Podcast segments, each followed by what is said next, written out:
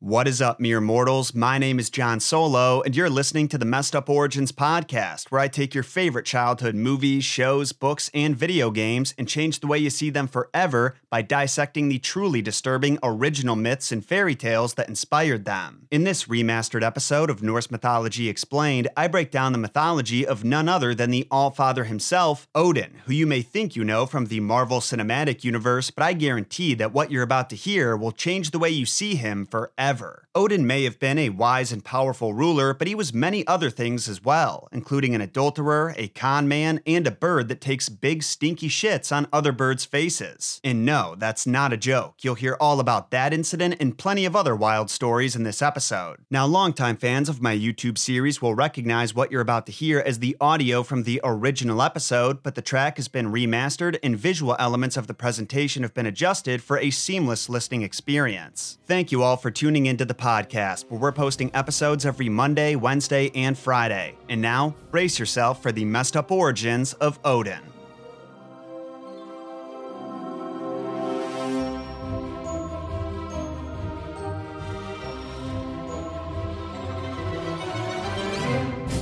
Chapter 1 Rise to Power.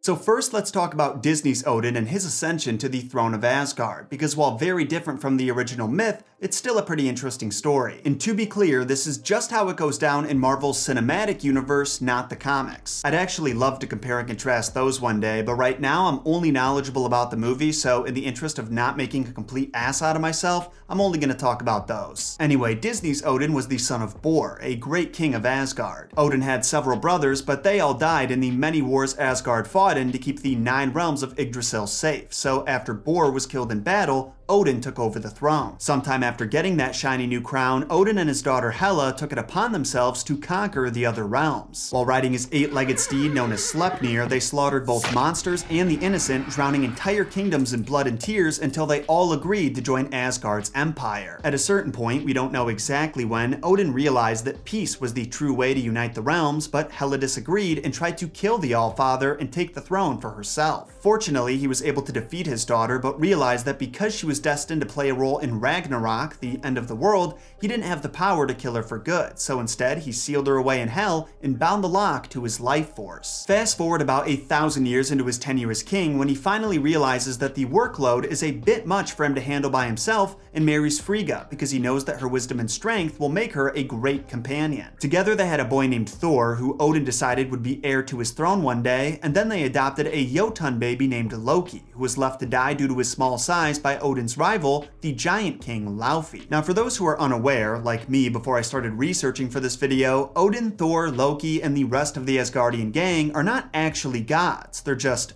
Asgardians. Basically, they're aliens that look like humans and have superhuman powers, with the royal bloodline typically being the strongest. So why are they called gods, you ask? Well, at some point, the Asgardians made a trip to Earth where they met the Norse people and taught them their language, about their culture, and displayed some of their otherworldly abilities. This led to the Norse people believing they were gods and giving them nicknames that described them as such. Those trips to Earth became a tradition for the royal family, and when Odin took Loki and Thor there, they were called the God of Mischief and God of Thunder, respectively. It's a pretty funny explanation if you ask me, and if I'm being honest, I kinda wish that's really how the Norse gods were invented, because that would mean they're real, and that would be pretty tight. But that is about as far as we need to go into the Marvel Universe for now, because I want to compare that Odin's rise to the godly ones. For starters, let's talk about his parents. Odin was in fact the son of Bor, but he also had a giantess mother named Bestla. Bor was the son of Bori, the very first of the Aesir, who are gods and not aliens in this version, but neither of them were considered kings or royalty because the world wasn't even made at that time. It wasn't until Odin and his two brothers, Vili and Ve, were born that things were shaken up. They slayed the evil giant known as Ymir and used his body to make the world, then they took glowing sparks from Muspelheim, the realm of fire, and scattered them throughout the cosmos to light up the heavens and earth. After that, they took some logs they found on the beach and turned them into the first humans, Ask and Embla, then they built the kingdom of Asgard just like that. For some reason after this, Vili and Ve don't get mentioned a lot and Odin just becomes the de facto ruler out of nowhere, which I honestly like less than Marvel's explanation of them dying in battle, but hey, it's an almost thousand year old book, so it's not going to be perfect. So not long after Asgard is built, Odin marries Frigg, daughter of Fjorgyn, who is the male personification of the earth, and they go on to have several kids, but the identity of those kids is still debated to this day. Snorri Sturluson, who wrote the Prose Edda, one of our two primary resources for the Norse religion, said that all of the Aesir are Odin's children, but experts aren't sure if that's his personal view or something that was generally believed because very few of the gods are explicitly labeled as such. The few that we can be sure of are Balder and Hod by Frigg, Vidar with Gridr, a giantess,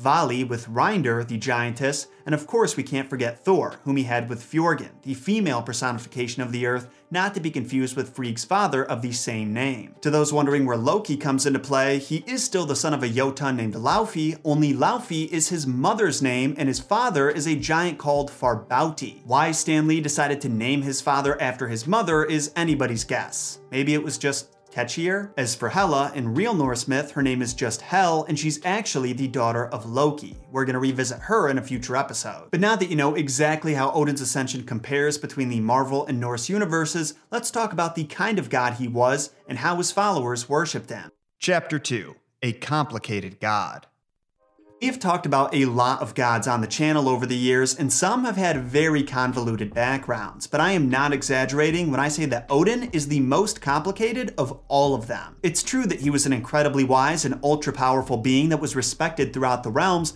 but before we get into those myths, I want to tell you about the flip side to that coin that no one ever talks about. And it starts with the various skills and phenomenon he's associated with war, wisdom, magic, and poetry. There may be nothing odd about that to you, but in the Viking Age, those were very contradictory domains to be associated with. War and wisdom were masculine pursuits, while magic and poetry were considered feminine, and it's for this reason that many Norse people thought that Odin's behavior was rather shameful. But here's the thing Odin wasn't the type to let people's perceptions of him get in the way of accomplishing his goal of soaking up every bit of knowledge that he could. He knew that each of those pursuits could expand his worldview in advantageous ways, so he wanted to master all of them. As a result, the Norse people who considered Odin to be their specific patron god were typically elite or exceptional in their craft whatever it was. Kings and chieftains often claimed a blood relation to the god, but outlaws, who were the worst of the worst kinds of criminals, were also known to worship him. And the warriors who were closest to Odin were some of the most terrifying forces on the battlefield. They were known as berserkers, a word that originally meant bear shirts. These were the fighters who could let their inner animal take over and would charge into battle without armor or concern for their own lives, killing everyone and everything they could, with their victims being considered sacrifices to the god of war. After hearing that, it probably won't surprise you that Odin's name, Othin, can be translated to the ecstatic one, the inspired one, or the furious one, with each of these words attempting to describe this frenzied mental state that was so overpowering that it was felt to be divine in nature. Odin isn't the only name he's known by, though. In fact, over 200 different names for the god have been found in a variety of countries, with each of them referring to things he presides over, his accomplishments, or other beings he's related to, and these are just a few of them. The oldest names we found for the Allfather are Wodan, Woden, or Wotan, and that is supposedly where we get the term Wednesday or Woden's Day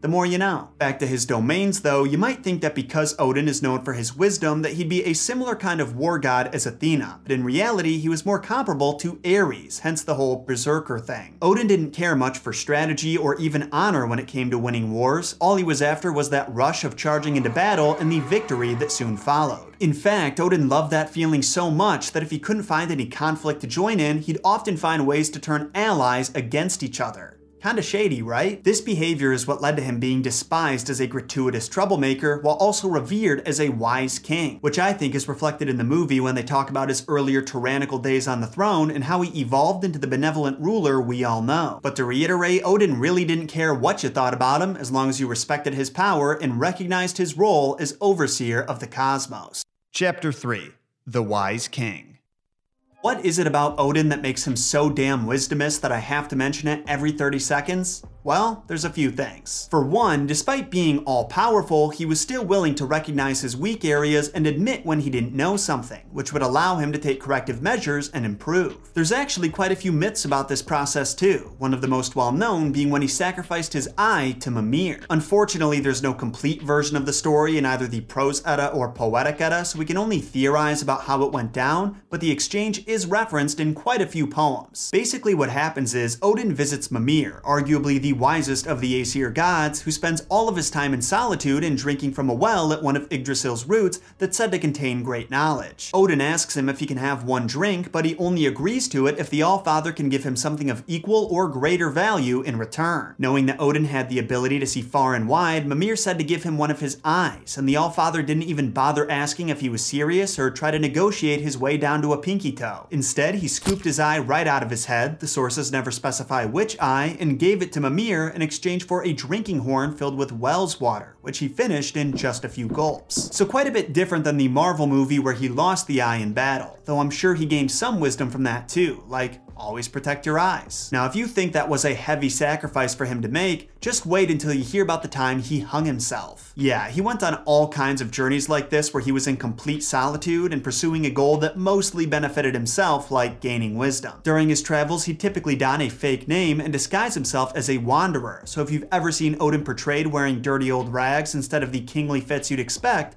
that's why. And to those thinking that a king leaving his kingdom for long periods of time to pursue matters of self interest is not a very noble thing to do, you and the Norse people have something in common. Like I said, Odin is a complicated god, but onto the hanging myth. See, just like how in Greek mythology we have the three fates, in Norse mythology we have the Norns, who basically function the same way. Only in addition to spinning and cutting a thread of life, they carve magic symbols called runes into Yggdrasil's trunk and influence the lives of mortals and gods that way. In the early days of the cosmos, the Norns were the only beings who knew how to read and use runes, but being cut off from an entire form of magic was not something Odin was going to tolerate for very long. However, he knew that for the runes to reveal themselves to him, he had to prove he was both worthy and committed by making a massive sacrifice. And what sacrifice could be bigger than his very own life? After telling the other gods he was to receive no assistance, Odin hung himself from a branch of the world tree, stabbed himself with his trusty spear Gungnir, which never misses its mark,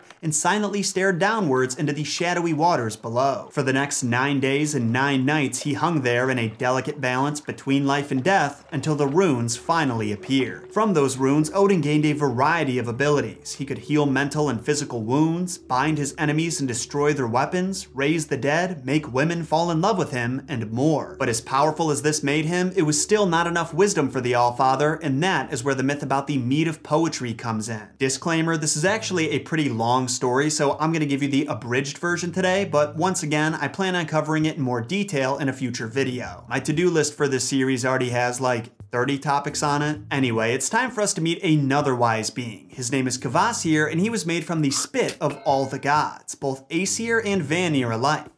Yummy. Kvasir would travel around the realms amazing strangers with his ability to answer any questions presented to him, but one day some evil dwarves ambushed him, slit his throat, and mixed his blood with honey to make a potion that granted wisdom and the gift of poetry. Well, those dwarves end up getting the potion taken from them by a giant named Suttung who sealed it deep in the mountains and left his daughter Gunnlod to stand guard. Now, as you'd expect, Odin is a pretty busy guy, so he doesn't exactly have time to pay attention to every little thing going on in the Nine realms.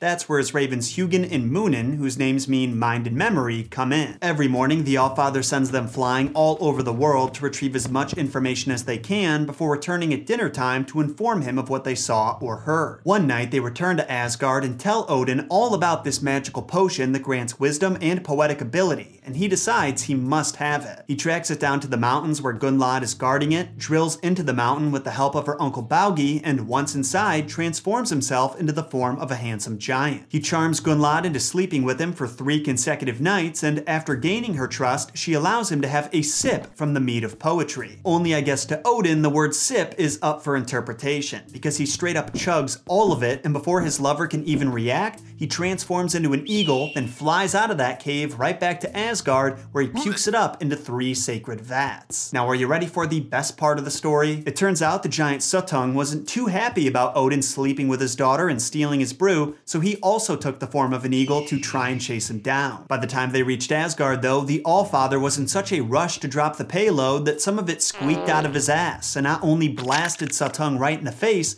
but also fell down to Earth and is said to be the cause of bad poetry. Isn't that amazing? Finally, I have an explanation for why Shakespeare is so painful to read. He clearly just drank the mead that came out of Odin's ass. Chapter 4 The Allfather's Death we had a lot of fun in that last section, but now it's time to get serious. No more poo poo or farts in this section, son. Let's talk about death itself. You see, in addition to being a war god, Odin was also closely associated with death. The belief was that half of all warriors that fell in battle would have their souls led to Valhalla by Odin's Valkyries, also known as the Choosers of the Slain. It was in Valhalla that the warriors would pass the time by drinking, playing games, fighting, and drinking some more until the dawn of Ragnarok, where they would ride into battle against the forces of Hell alongside Odin himself. Sadly, we don't have time to get into all the specifics of how Ragnarok goes down, but I do want to touch on the very different roles Odin plays in the original and Disney versions. In the movie, Odin basically just reaches the end of his rope, dissolves into pixie dust, and blows away in the wind. And because his life force was tied to the lock on his daughter Hela's prison, she escapes and Ragnarok begins. She takes out the entire Asgardian army, reanimates the fallen soldiers that fought alongside her and Odin in the early days of his rule, and fully resurrects her trusty steed, the wolf Fenris, who is really scary and really tough. But in the original myth, Odin is there for the battle to end all battles, and believe it or not, is devoured by Fenrir, the wolf who inspired Fenris and also Loki's son. So I guess you would say that's a bit less peaceful than how it went in the movie. Don't worry though, his death is avenged by his son Vidar, who uses his massive shoe that's made of all the leather that mortal shoemakers discard to prop Fenrir's mouth open